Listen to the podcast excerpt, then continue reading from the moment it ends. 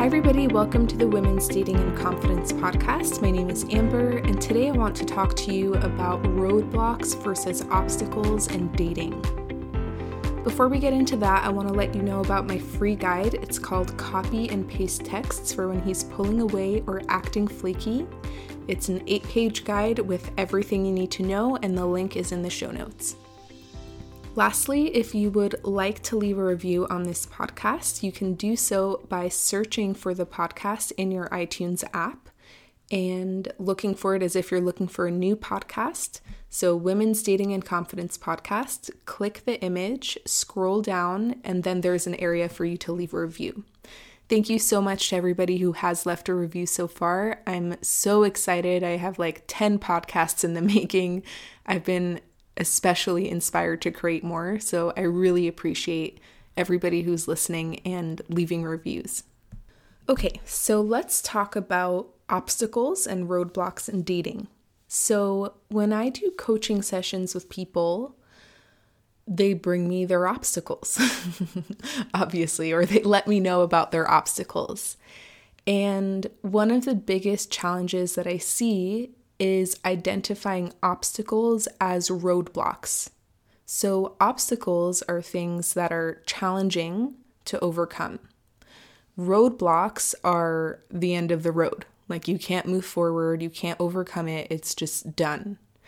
And 99.9% of the things that you have in dating are obstacles to overcome and not roadblocks when we view something as a roadblock, we feel hopeless, we give up, we stop trying, we stop showing up, we don't look for solutions at all, and we usually assume that the problem is us rather than the obstacle in front of us. So, for example, if I have the obstacle of I don't know how to get dates, then if I see it as an obstacle, I think I need to learn how to get dates.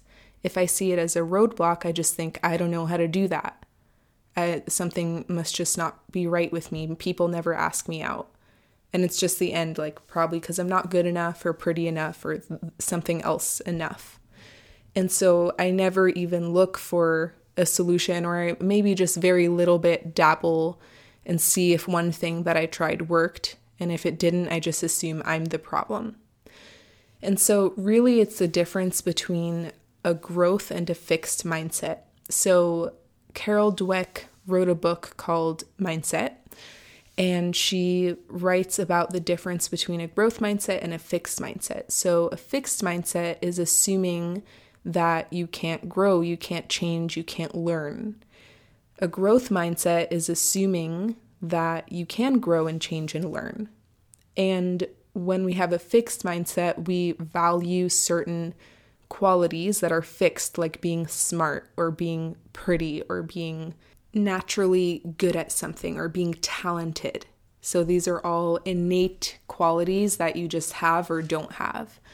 When we have a growth mindset, we value flexible qualities like the ability to learn or resilience or working hard or other things that we can control or do more or less of. It's not about what we have, it's about what we're willing to do. So, the first step with anybody in a coaching session, if they have a roadblock where they just can't get through something, they don't know how, it's not working, it's never been working, is making that shift from seeing it as a roadblock to seeing it as an obstacle even the word obstacle has a very different feeling to it. It feels challenging. It feels like, okay, like I don't know how to do this, or I need to get stronger, or I need to get wiser. But it doesn't feel impossible, and it doesn't blame you for the fact that it's there. So you don't think something's wrong with you because you have an obstacle. You think, well, I'm walking on this path, and there's an obstacle on this path. How am I going to overcome it? Not I'm walking on this path and there's this roadblock. Well, it's the wrong path and something's wrong with me. Another big difference is obstacles are the beginning of a journey and roadblocks are the end. So if I have an obstacle, like I haven't learned how to create dates yet. then that's the beginning of a story, right? I haven't learned it yet. That's the very first part of the story. If I say, I can't create dates, that's the end of a story. There's no point in continuing, there's no point in looking into it. I just can't. And so I don't. So I want you to think about your obstacles. Or what do you see as the challenge in dating? Like, why hasn't the result that you want to create in dating happened yet? And then how do you word that? Do you word it as, I'm just not something enough, or I can't blank? Or do you see it as an obstacle? Like, I haven't quite learned the skill of something the way that you think about it and the language that you use will have a huge impact on your potential for overcoming it. The second big mistake with obstacles and roadblocks is that people have an idea that they shouldn't have obstacles. And very often we only have this mindset in one or area of life and we don't have it in another area of life. So maybe in school, of course I have to learn. Of course I have to study. Of course I fail a test and then I have to retake it. Of course I have to sacrifice or make an investment and it's challenging. Like, of course, that's normal. Like, you just don't even think about it as being abnormal that you have to overcome obstacles in order to get the result in school. Same thing for work, maybe. Or maybe if you're starting a business, like, yeah, of course it's going to be hard. Of course I have to do this and that. And of course I'm going to make mistakes or experience failure. But then in other areas, we completely don't have that mindset at all. We think something's wrong with us because it's challenging. And especially, I see that in dating. We think we should just have it figured out already. Why would I not know how to do this, even though nobody ever taught me anything about it.